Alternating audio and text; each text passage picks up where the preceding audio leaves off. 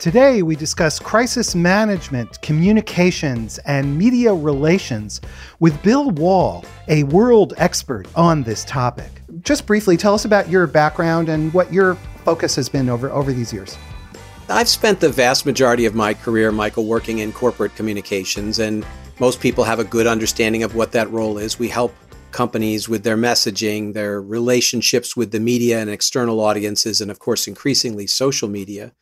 And communications people are often pulled into the most uh, unusual and difficult circumstances when crises arise. And, you know, we've all been uh, watching what has been a tumultuous year because of the pandemic and the relatively unstable political situation in the United States. And so there's been lots of discussion about crisis and crisis communications. Now I run a consultancy uh, that helps companies think about how to handle crisis how to counsel their CEOs and how to set up and manage communication teams that are best prepared for that. When we talk about crisis management, crisis communication, what do we mean by a crisis? When do you kind of ramp up into that mode? My perspective is that a crisis happens at most companies zero times a year. Uh, and what I mean by that is uh, a true crisis is one that has an impact on the company's total valuation, if you're a publicly traded business, and overall reputation. Uh, that's what we would call in the public company world a material event. It changes people's viewpoint on the company so substantially that it requires a specific and different response.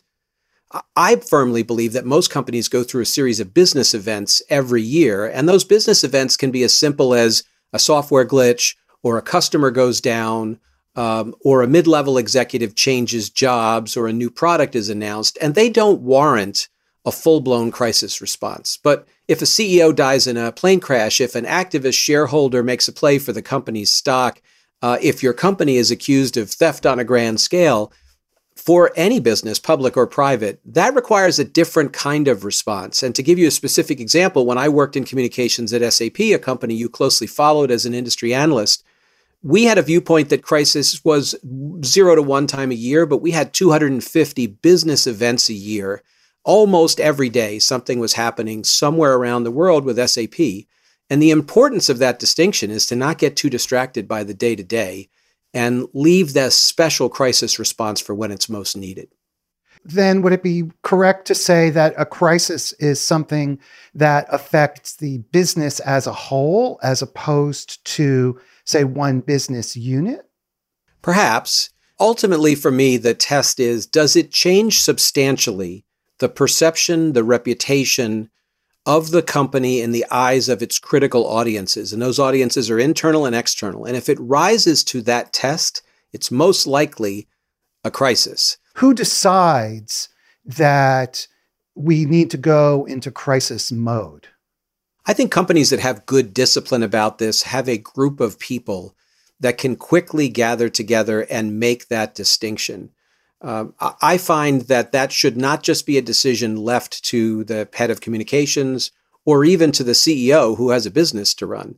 And so often I would recommend that people have a core group of maybe three or four executives that work well together, typically communications, legal, human resources, um, those who are the most trusted advisors to the leadership team. And they can usually make a very quick assessment. Let's call in the crisis team. This is big. Or let's assign someone to handle this and move on. Speed is important there. All right. So something bad has happened, and the team has gotten together and they've ascertained all right, this is not just a run of the mill business event. We're going to have to pull out all the stops. And essentially, we're declaring an emergency.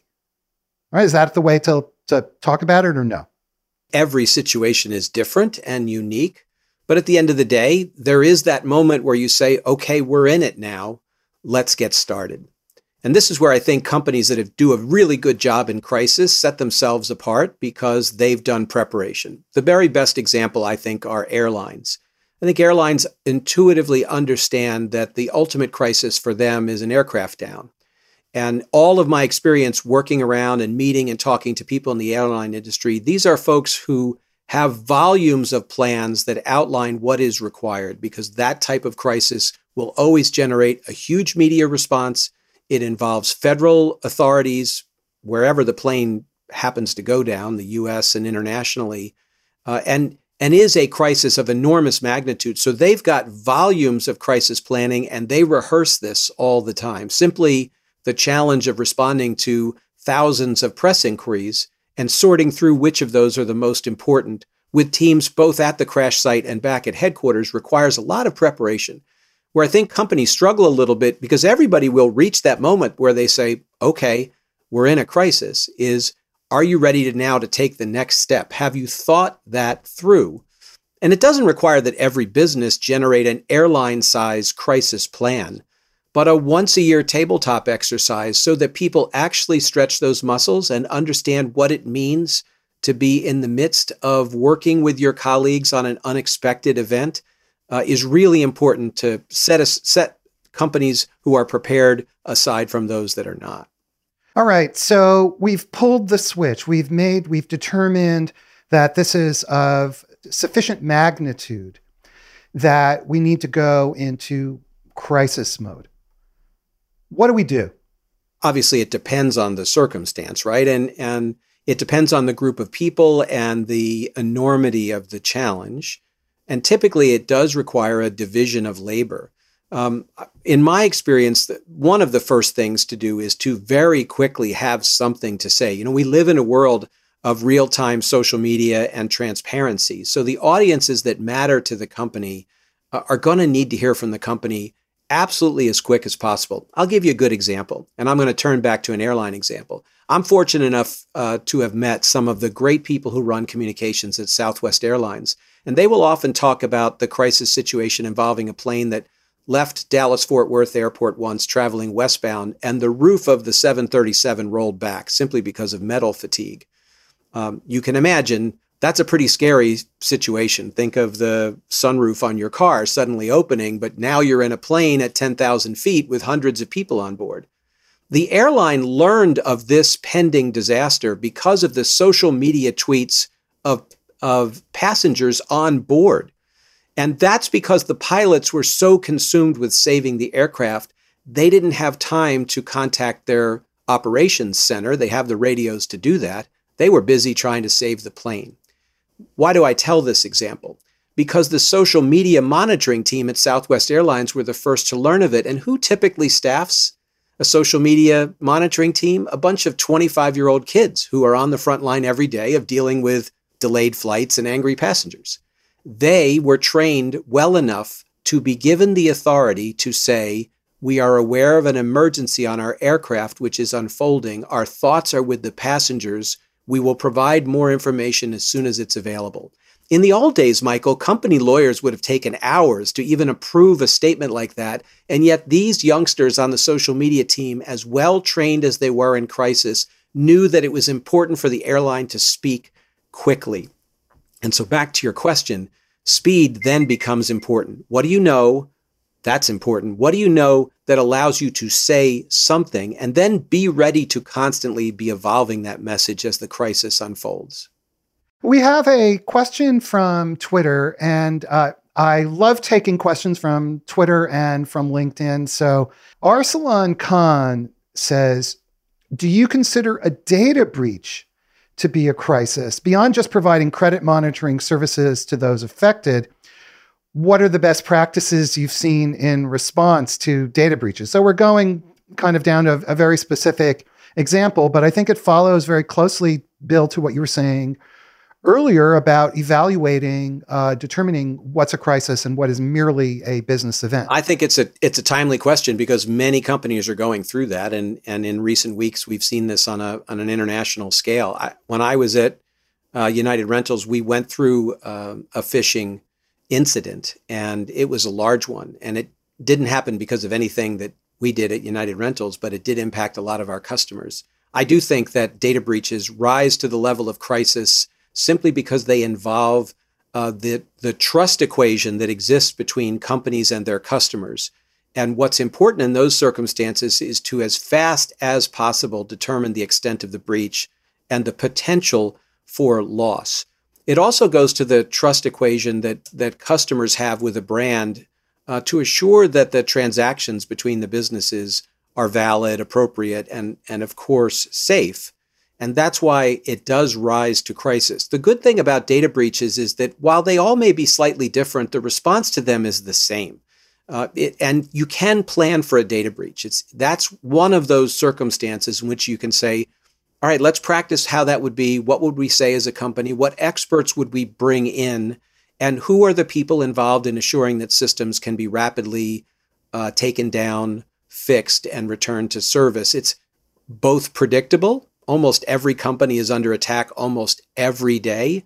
And so a company that isn't prepared for a data breach crisis at this point um, really has questions that should be raised because this one is easy to plan for.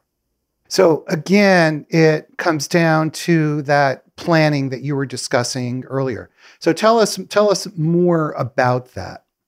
I think that in the early days of crisis planning, everyone had multiple three ring binders full of plans that outlined people responsibilities, division of labor, um, chain of authority. Those things are all so important. Um, at the beginning, it was all about the size and scope of the plans. Today, it's really about the flexibility of the plans because the unusual nature of transparency of business today requires a lot more communication than it did in the past. When the School of Crisis Communication was first built, you really could get your arms around a crisis and, and put a halt uh, to a story and get it corrected. But given the proliferation of social media and the speed of the internet, and the inability of the media to be able to afford beat reporters who have a deep understanding of your business, the requirements to communicate are, are much, much steeper. The number of audiences involved in that you have to communicate to has also grown. In the in the in previous eras, there was less concern about talking to employees and more concern about talking to the press. Today, every audience is a critical stakeholder audience. And uh, I could give you an example where, which I think would be really important. Uh, when I worked at Commvault, we experienced a um, activist shareholder attack. And in putting together the response to shareholder activism, which itself is its own unique science, one of the things that was really important to us was to make sure that everyone in the company had something that they could say. The reality is that every business, customers call the front desk and a receptionist answers the phone. They often are asked questions. Frontline salespeople are dealing with uh, open uh, deals that require needs to be closed, and customers are going to ask questions about the crisis situation. Salespeople need to be armed with something to say. Average employees will go to backyard barbecues and be asked by their neighbors, Hey, I hear your company had a data breach or is being attacked by a shareholder. Is your job safe? They need uh, to, to have something to say because ultimately they're all active on social media. They're all talking to customers, and everyone needs to be on the song, same song sheet uh, on messaging. So those of us that are in the crisis world understand how important it is now to arm uh, our frontline people. Uh, at SAP, we started a program I called the Heads Up Alert. We had those 200 business events every year, Michael, I talked about earlier. Uh, the list of people receiving the morning Heads Up Alert was in the thousands. And our commitment to the business was within one business day, less than 24 hours, you will hear from communications about what has taken place, why it matters to the business, and what you're allowed to say. And I think that's a good discipline for any company to be prepared for a crisis. Raj asks, What is your opinion of newsjacking in the event of a crisis in the industry? Crisis creates an opportunity for the company under crisis and for its competitors. Um, and there certainly is a tactic that competitors will and can use uh, against you in a crisis. Uh, this is why I feel it's so important to talk to salespeople. Uh, very often, a competitor will quickly um, use a crisis at company A, if they work for company B, to go after company A's customers. Uh, they'll go in and talk about the fact that company A will now be distracted by this crisis and it's time to do business with company B. I've actually also seen companies try to take a more positive spin uh, and position themselves as better around the issue than the company that is facing the crisis. Uh, look, I, those of us in business all want to be treated fairly.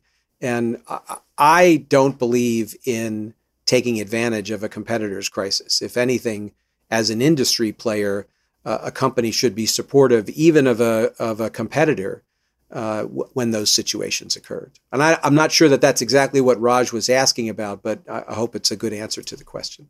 Well, he has a follow up. He says, How do you respond if a newsjacking takes place? So we've seen a great deal of that in the last few weeks in cybersecurity, which then also implies that not everybody shares your viewpoint or maybe or your integrity or ethic ethical view around the use of newsjacking. And maybe Bill, can you explain what that is? I, look, I I think anytime you an organization purposely tries to ride the coattails of a situation to their own advantage, you are to a certain extent hijacking it. In a positive sense, Michael, um, you can also look at uh, uh, how companies would do that in a situation where there was good news and they try to ride that news stream to their advantage. Let me take it back to the, the topic at hand, which is crisis management. I think it's important for CXOs, whatever role they're in, to keep their company focused on preserving and enhancing and protecting their own reputation and not worry so much about what's happening around them. There's no doubt that there will be grenades thrown across the fence when you're under attack as a business. We saw that at, at SAP, and I can talk about that.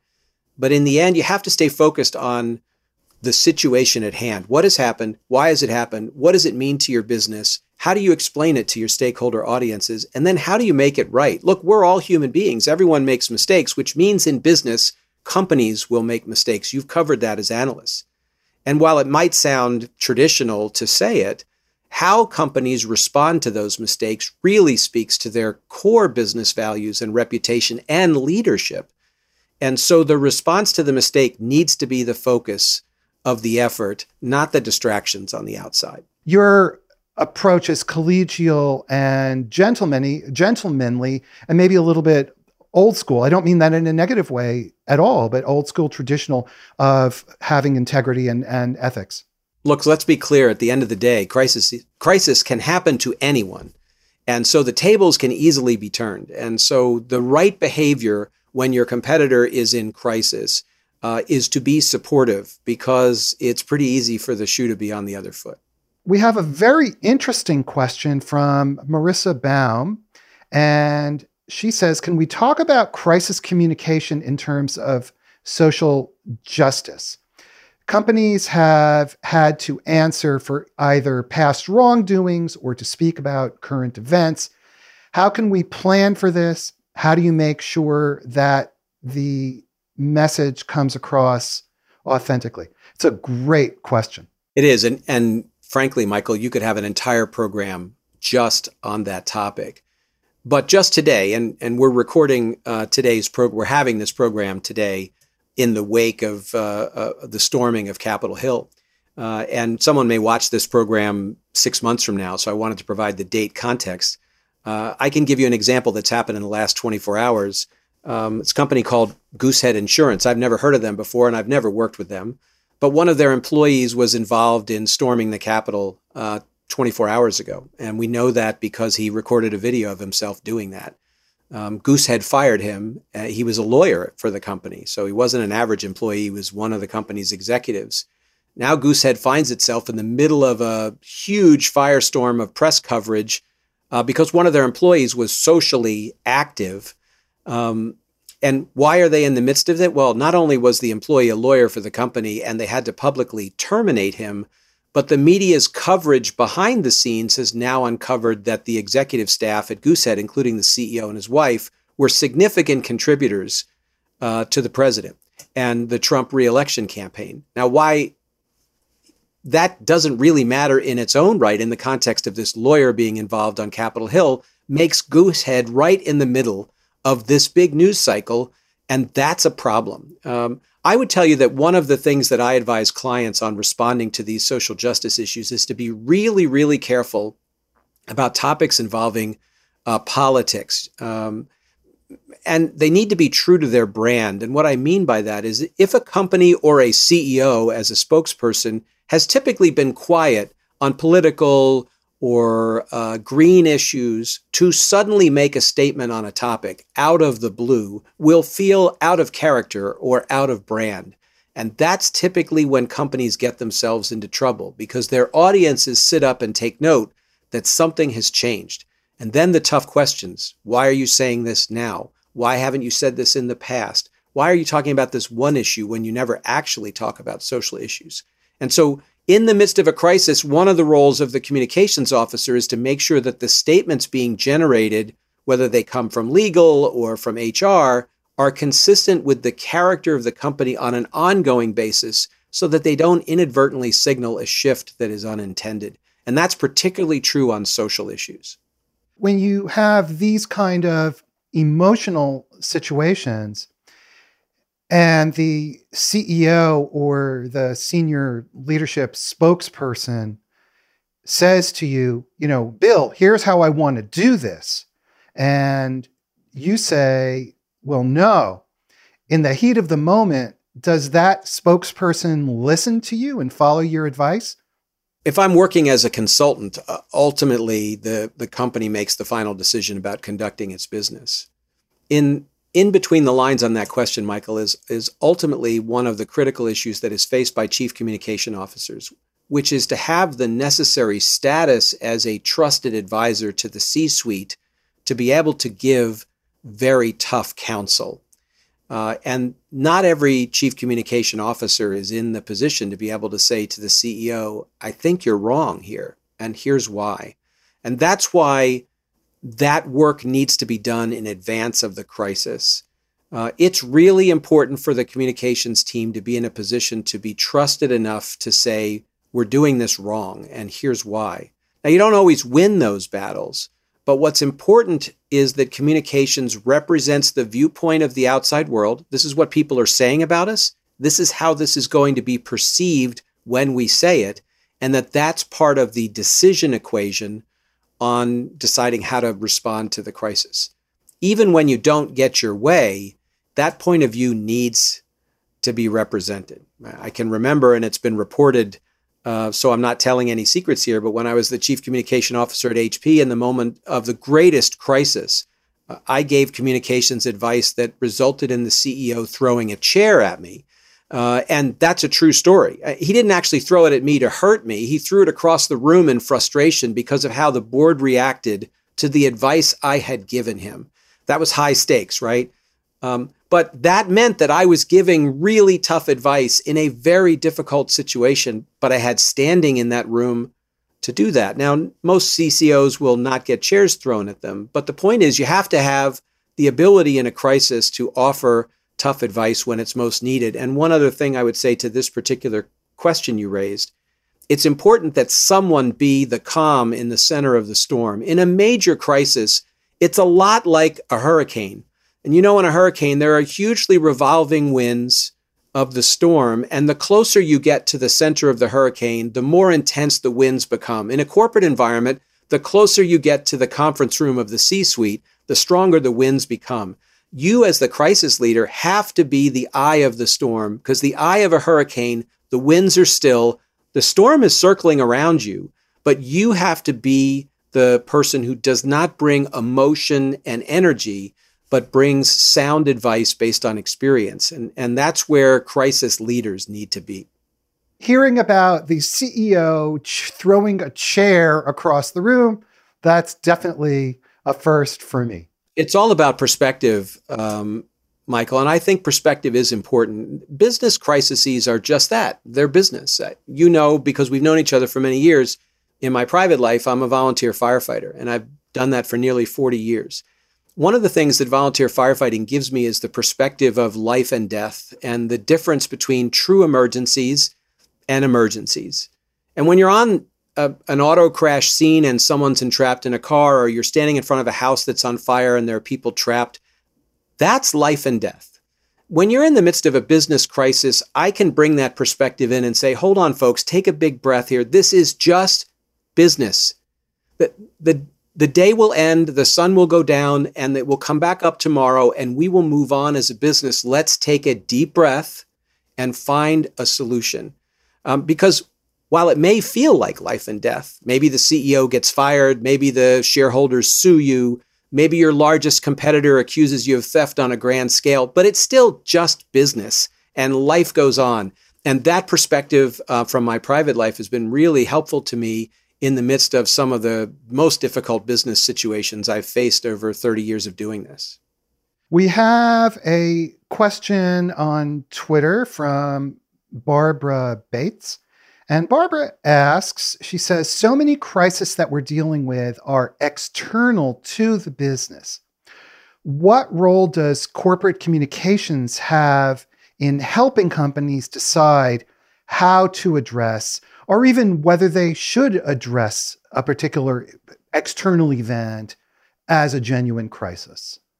I, we live in a very complicated world, uh, Michael, and I think Barbara's question is a good one. And it's complicated uh, for lots of reasons. The, the pace of change in the world is constantly evolving geopolitically, uh, from a climate perspective, from a business regulatory perspective.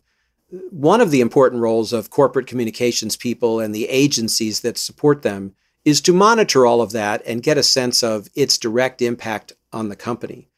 The, the temptation, of course, is to always somehow decide that whatever's happening in the world impacts the business and should be commented on. But in the end, there has to be a test about the appropriateness of attaching your brand to a particular issue or situation. Does it fit the character and culture of your company? And is the risk associated with jumping in worth the potential upside uh, of jumping in. And you could say that the opposite way, right? If staying out is uh, a safe thing to do, but then are you perceived by your stakeholder audiences for failing to get involved in an issue uh, that might be important? And what's going on, what's gone on in the United States for the last 18 months is a perfect example. It's a huge election cycle. A lot was at stake. Employees have typically been polarized. They were either pro Trump or anti Trump. Um, those workforces were asking were their leaders uh, leaning one way or the other, and did the company take a particular position? And for many companies, the temptation to say something was very real. Um, unfortunately, getting companies involved in political discussions is fraught with risk.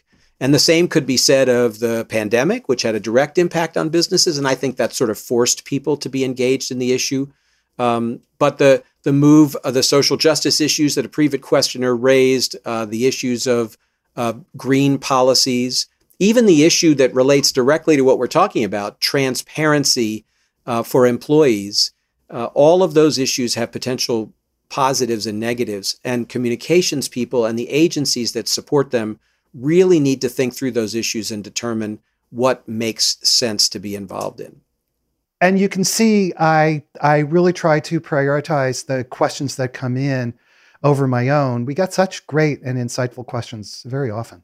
Kawaja Sheikh says it is the responsibility of leaders to communicate effectively with those affected during a crisis.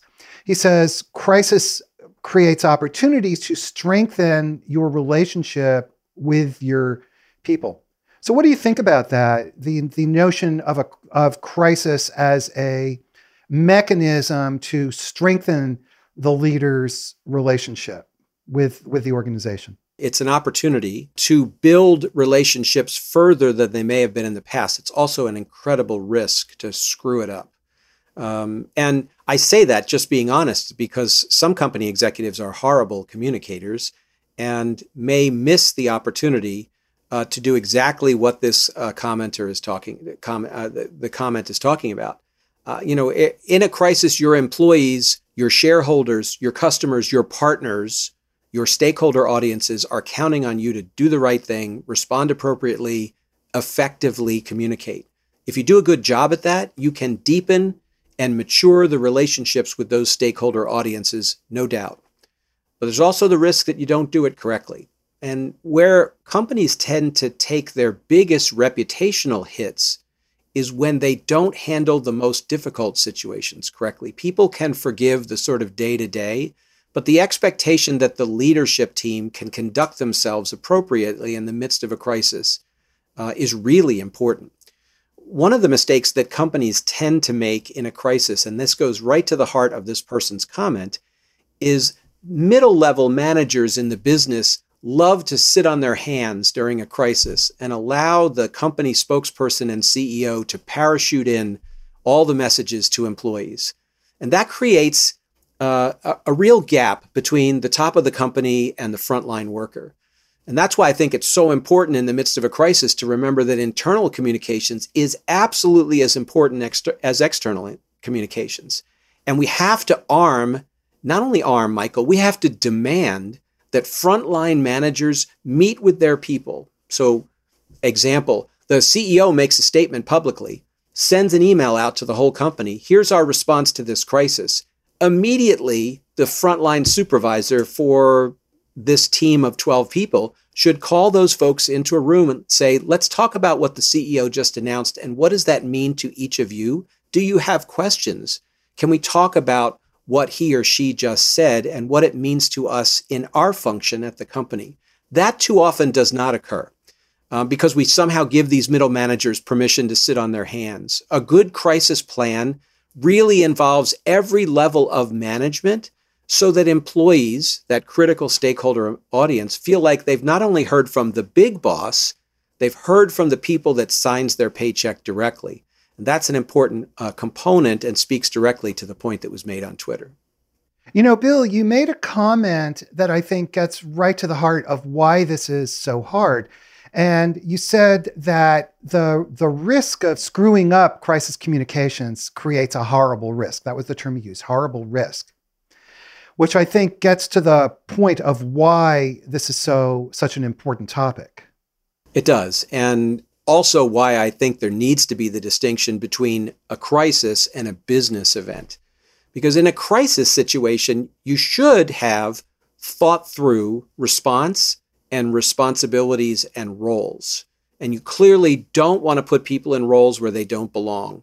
Let me give you an example, and I'm going to go back to my firefighting experience to make the case, but I think people listening to this program will intuitively get it. What you learn quickly in the fire service, if you have 100 people in the fire department, there's about five of those 100 people that can hold the radio and wear the white hat and serve as the chief officer. They are born leaders. They understand the role and responsibility of the leader to direct the crisis at hand. There's a mass group of people out of that 100, I'm going to say 75, or so that really are not leaders, but they're committed to the cause and they go to training every week. And I, they're kind of what I call the fence sitters. And what I mean by fence sitters is, is if you give them good training and good direction, they will go into battle at a fire scene without any hesitation and they will they know how to work together and they do great work. And then the other, if I did the math right, 15 people uh, they're the people who run around like chickens with their heads cut off and they insert a lot of emotion and chaos to a crisis. You don't want them on your fire scene. Now, if I adapt that same model to the corporate world of crisis response, there's always a few people who are the natural leaders in the business. They should be on the front lines. They should be the spokespersons and be providing direction. The people who add uh, emotion and concern and unnecessary energy, they need to be hidden somewhere in the back office. They're not even answering the phones. They might be writing copy and helping, but they need to be away from the core team. Then everybody else can get focused on doing their jobs, whether they're writing releases, answering the phones, conducting interviews, um, sending out briefing materials. That bell curve model of staffing uh, is really important. And it, and the when you insert leaders into that white hat role, and you put them in front of the microphone or you ask them to speak to stakeholder audiences and they're not prepared, well, in a crisis, the risk is they can damage the business and, frankly, wreck their careers. When you're planning for a crisis, then we could say that the talent management aspect, the choice of spokespeople is crucial. And what are the criteria? Obviously, you just spoke about emotion, but clearly, uh, leadership in the organization, and there are other factors. So, how do you choose the spokespeople? Well, in a true crisis situation, there is an expectation that people in certain roles are involved in being a spokesperson, and you start right at the top of the house with the, the, the with the CEO, and certainly the chief communication officer as the chief spokesperson. And then, depending on the nature of the crisis, other executives can be expected to participate as spokespersons. So, if it's a people related crisis like a labor issue or a strike, the chief human resources officer might be appropriate. If it's a legal matter, uh, the general counsel might be. Behind all of that, Michael, is something I call the spokesperson cascade, and I think it's really important. Uh, early on in a crisis is not the time to involve the CEO, even if it's the biggest crisis that the company has faced, uh, because you want to reserve the CEO for sort of the penultimate statement. The CEO should be able to come into the room even deep into the crisis and say, look, you've heard from everybody else, but I'm the boss. The bus, the buck stops with me. Let me tell you what happened and what we're doing about it. And let me give you a perfect example of this. Uh, you'll remember 10 years or so ago, uh, Boeing Corporation launched a very famous new airplane, the 787. It, the Dreamliner was revolutionizing travel. What happened in the first week that the Dreamliner went in service? The lithium batteries in the belly began catching on fire. Now, this was a $200 billion investment by Boeing and highly public, and planes were catching on fire. Uh, you live in Boston, Michael. You'll remember a Japan Airlines plane right there on the runway, live on television in flames. I was asked to comment during that situation about Boeing's response. And the concern that was being raised about the media is where the hell was Jim McNerney, the CEO of Boeing? He had been the most visible proponent of the aircraft but 10, 15 days after the planes were catching on fire, no one had heard from the CEO yet. I thought Boeing was incredibly smart in how they did that because the first spokesperson they put forward was the designer of the plane, the engineer, the gentleman who was responsible for the engineering. He could answer difficult technical questions and he could work through those interviews because at that point Boeing didn't even understand why the batteries were catching fire. So they were using a I don't want to call him a junior leader because this was a gentleman who was highly uh, responsible at the company. So you start lower down and you work your way slowly up. Uh, another effective technique that Boeing used during that crisis is that they got their customers to go in front of the media and talk about their faith in the company. Um, the day before I appeared to talk about the Boeing uh, response to this crisis, Robert Crandall, who had been the chairman of American Airlines for 25 years, was a guest on Bloomberg, and he talked about the fact that he personally had purchased billions of dollars of Boeing aircraft, and he had complete confidence in Boeing engineering and Boeing as a company to respond to the crisis. Using third parties to step forward is also a way to avoid the CEO's participation until the right moment. And ultimately, Boeing's CEO did comment but he commented once the company completely understood why the lithium batteries were catching on fire and what the company was prepared to do to resolve the issue. And that's what I mean by the cascade of spokespersons. I often spoke for the brands I work for as the chief spokesperson, but I always knew that if I didn't get it right or the situation changed, ultimately the CEO could step in and say, Well, you've heard from my PR guy, but I run the company. And even above the CEO is the chairman of the board. And so you, in a crisis, you use people based on the appropriate role, but you consider using third parties like customers to also support the situation. In a crisis, how open should we be? Uh, to what extent should a leader acknowledge that it's our fault? We screwed up. I think transparency is an expectation in today's world. Uh, and too often people tend to think about uh, PR as a way to hide problems. There is a level of transparency, obviously, that you need to take to support the business and its brand and reputation. And there's no reason to over communicate more than you need to say. But at the same time, in the midst of a crisis, you're trying to protect reputation, people's faith in your business. And honesty is a way to really get to the heart of the issue. And I want to give you an example that, that I lived for almost three years. Uh, when I was a communications leader at SAP, a giant enterprise software company, Michael, you followed them. Um, we came into work one day to find an announcement from Oracle, our chief competitor, accusing SAP of theft on a grand scale. Uh, in their press release, they announced that SAP had stolen trade secrets of the company and they were suing us for multiple billion dollars. It was a shocking announcement. I'm sure you can probably even remember where you were that day. I know I can. Here's the thing you think you're having a bad day, and then 72 hours later, we figured out it was actually true. My company was guilty of theft. Um, that's a very difficult situation uh, to be in. Um, and of course, we didn't realize that at the moment the press release was issued. It took a little bit of digging, but ultimately we discovered that a small business unit of the company that was purchased for $100 million, a, a company we acquired, a few employees, 10 in fact, way down in southern Texas, had actually taken some of Oracle's proprietary material. So here we are as an executive team faced with, well, we've been accused of theft. Most companies would say, well, we don't comment on pending litigation. And we did that for about 24 hours.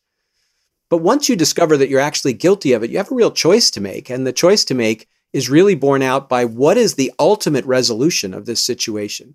Working closely with the executive team and the legal department, our goal was to protect the company's reputation, make sure this doesn't happen again, and not pay the $3 billion that Oracle was demanding.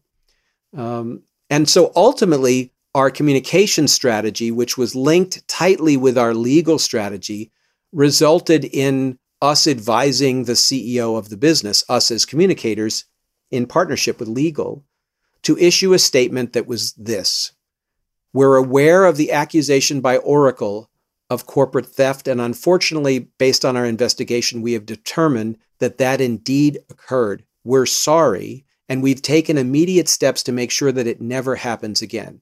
We've also instituted a plan of action to make sure that the customers that were directly involved in this situation are transitioned in a way that protects their business.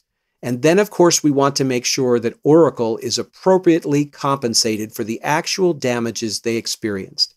You may remember that language from those days. That was the statement we used for the next 24 months, all the way through the trial in federal court. And people were surprised that we, one, admitted that we were guilty, and two, that we wanted to pay Oracle. In the end, our strategy was to make sure that when this was all said and done, we weren't giving Oracle billions of dollars, but we were giving them what we estimated on the first week was probably a, a court case worth several hundred million dollars. And after four or five years, the case was ultimately settled for $350 million. During that period, Michael, and even while the case was in court, SAP enjoyed the best share price in the company's history up until that point. Why? Because we were honest and transparent. And during that period, we were constantly surveying our customers, and our customers never lost trust in us. Were they disappointed that it happened? Yes. Did they appreciate that we were honest with them about what took place and that we wanted to compensate Oracle? Yes. Um, and so that was an important lesson that speaks right to your question. And and and too often people assume that the crisis response is to say, "Hey, I didn't do it. It didn't happen." But if it did, best to be straightforward about it. What if there are legal implications of that? You know, you come out somebody somebody was killed, for example, in a factory. You come out and acknowledge that this happened and that the company was at fault. You immediately open yourself up to a lawsuit. Well, there's no question, but you're opened up to it no matter what. Uh, I think this is where ultimately in crisis, the the importance of uh, planning and in particular partnerships elsewhere in the business. One of the things I've learned over nearly 40 years in this business is the my most important partner in crisis planning is the general counsel. There's not a crisis that a company faces that does not involve a legal aspect and component to the situation. So I have to have a trusted working relationship with the general counsel. We need to share secrets on both sides. We need to be transparent with each other, and we cannot have conflicting agendas. It would have been very easy in the SAP situation for the general counsel to say, We're being sued for billions of dollars, we're not going to talk. And that would be a classic response from a lawyer. But I think the lawyers intuitively understood that for us to get to our strategic goal, which is to minimize the damages, it was important for us to communicate in a way that got us uh, to that uh, end goal.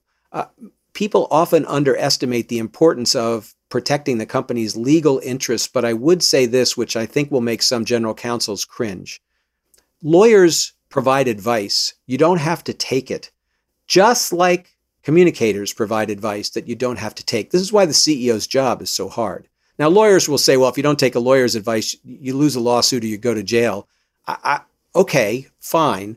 Um, but you can't have legal dictate 100% the response of a crisis any more than you can have communications dictate 100% of the response. And that's why having that core crisis team that practices is so important because in the end, the CEO is going to have to make a judgment. And if he looks around the table and his lawyer and his CCO are yelling at each other, he's in a world of hurt.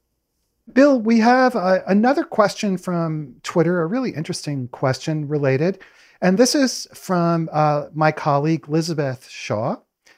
And Elizabeth says, What happens when company behavior is at odds with the crisis communications plan and messaging.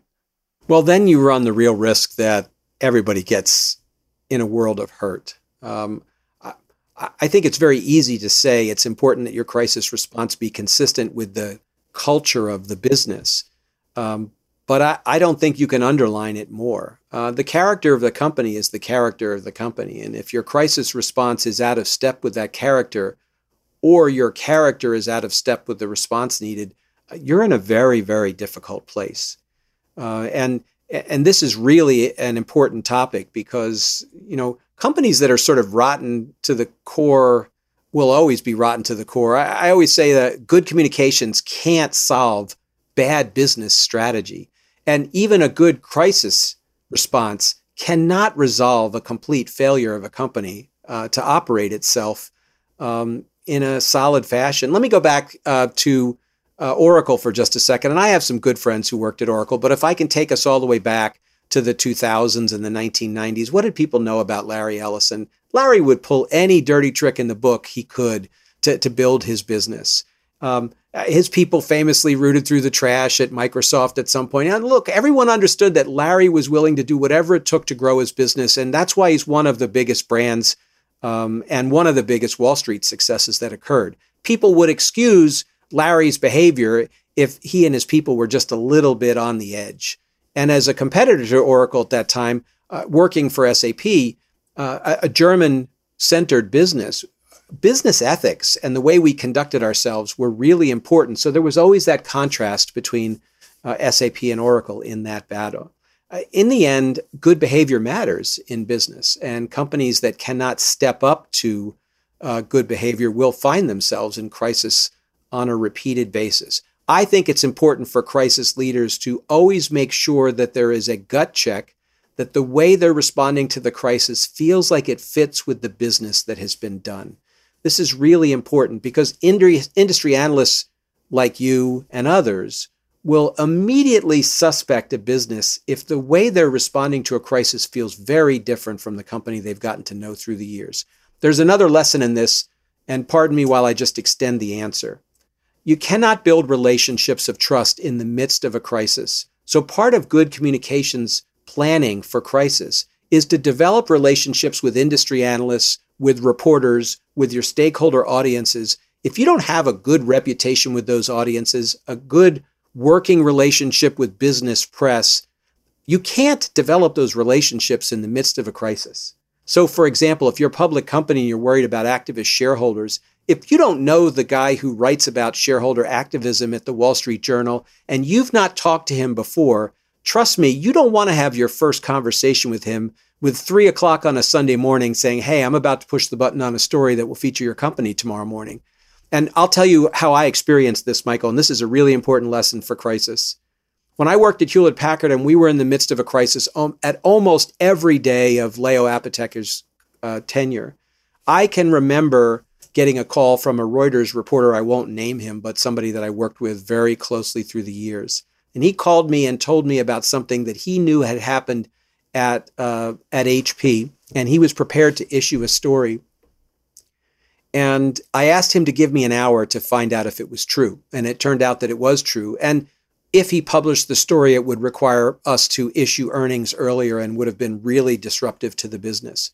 Because I had a relationship with that writer over many, many years, I was able to put context on the story he was writing because he trusted that I would be honest with him, because I was willing to say to him where we had screwed up as a business.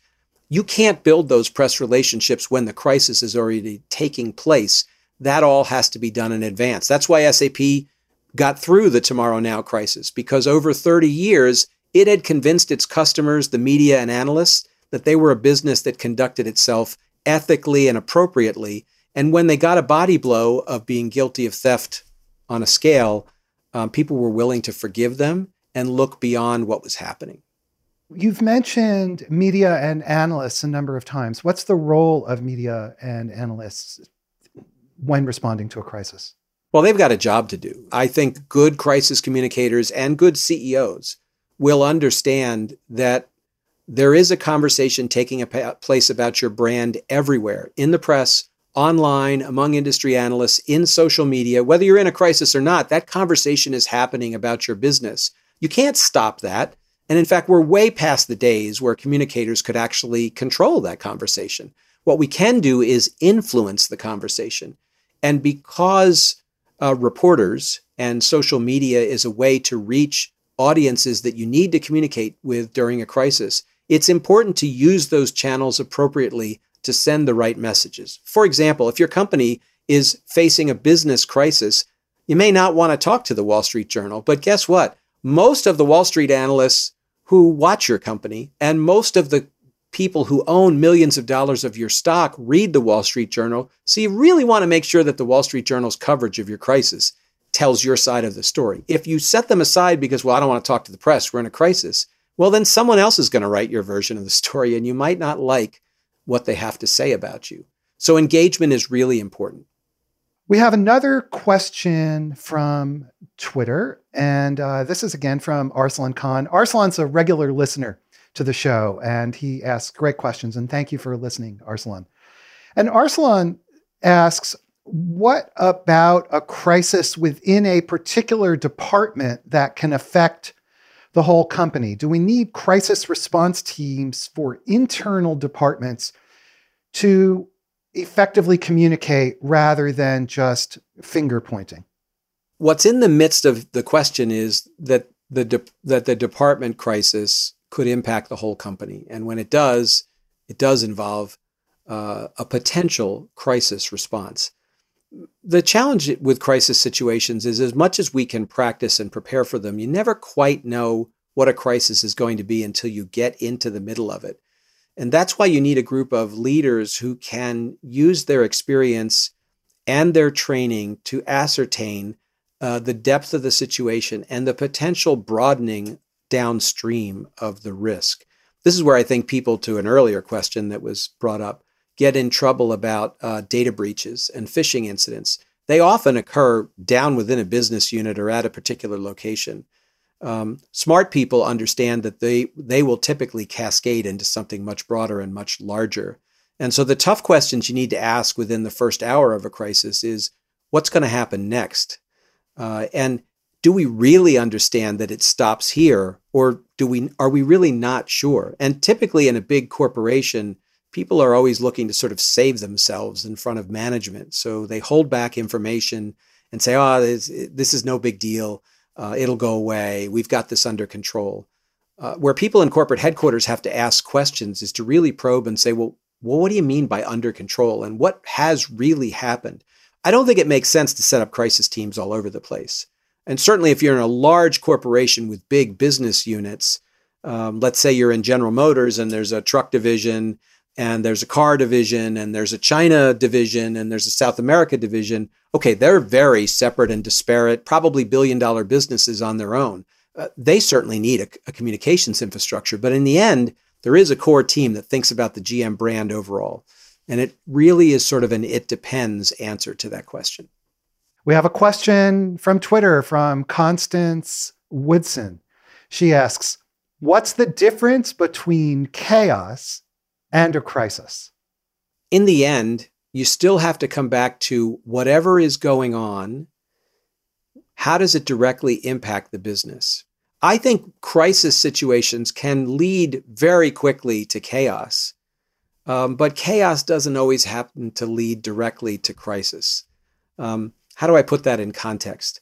I think emotion can overrun businesses pretty quickly, and faced with a crisis like labor unrest or lawsuit or something, um, ill-prepared executives can bring a lot of emotion in, and suddenly a situation that should be easy to control sort of falls into chaos. You know, on day three, a large customer cancels. On day four, the head of sales says uh, all the deals that we have in play have been canceled. Uh, our year has been destroyed, and very quickly it feels like the wheels are coming off. That's a crisis decaying into chaos. There are certainly situations where chaos don't necessarily have to turn into crisis. Let me use the pandemic, pandemic as an example. None of us really understood on March 1st that what was happening in China would shut down the American economy. But as the weeks progressed, it became clear that the chaos of COVID was going to have an impact on all of our companies.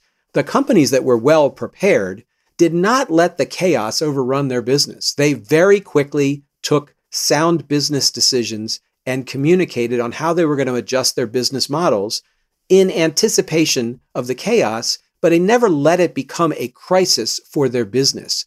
Not all companies can say that. More than a few really faced the chaos of the situation. And so the two are related, but they don't necessarily follow each other. And it ultimately goes back to situational cr- chaos does not have to be a crisis for the business if you're well prepared and practiced. But a real crisis can devolve into chaos if you also have not well practiced and prepared. As we finish up, let me ask you just finally for two or three pieces of advice on crisis management, what you think are the most important takeaways for folks that are listening. We've talked extensively about preparation. And while I don't think most companies um, need to spend hundreds of thousands of dollars on crisis planning, I do think any smart business should have a communications leader. It's amazing to me. I still run into publicly traded companies that don't have a chief communication officer but they need a crisis plan and they need to do tabletop exercises at least once a year to flex those muscles. So, preparation is the first lesson. Um, the second lesson is there is nothing about asking for help that is a sign of weakness. We didn't talk about this earlier, but I'll touch on it briefly. As a head of communications, I don't really like to go to the CEO and say, I don't know what to do here, I need help. But in fact, during a crisis, this is exactly when you should turn to help there are agencies that specialize in crisis, just like there are lawyers that specialize in law. Uh, no general counsel goes into court to defend an employee on a criminal charge. They hire a criminal attorney. So, why would a communications person be uncomfortable asking for help in the midst of a shareholder activism situation? There are firms that specialize in that. So, ask for help because you may need that help. And the third thing I would say is don't forget to run the business, right? Go back to the SAP situation.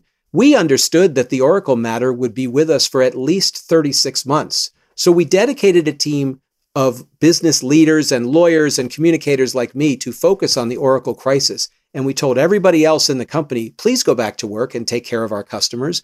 We still have numbers to make for Wall Street. We still have deals to close. We still have software to build and deliver.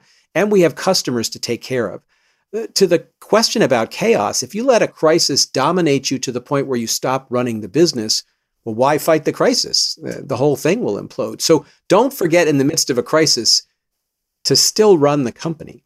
And that's the expectation of both your employees and your customers and your shareholders. Those are three lessons that I think would be at the top of my list. All right, Bill Wohl, very sage and very practical advice. Unfortunately, we are out of time. I want to thank Bill Wohl. He is a great marketing leader, and I hope that folks listening have enjoyed this show. Thank you, everybody, for watching, especially the folks who participated and asked your questions.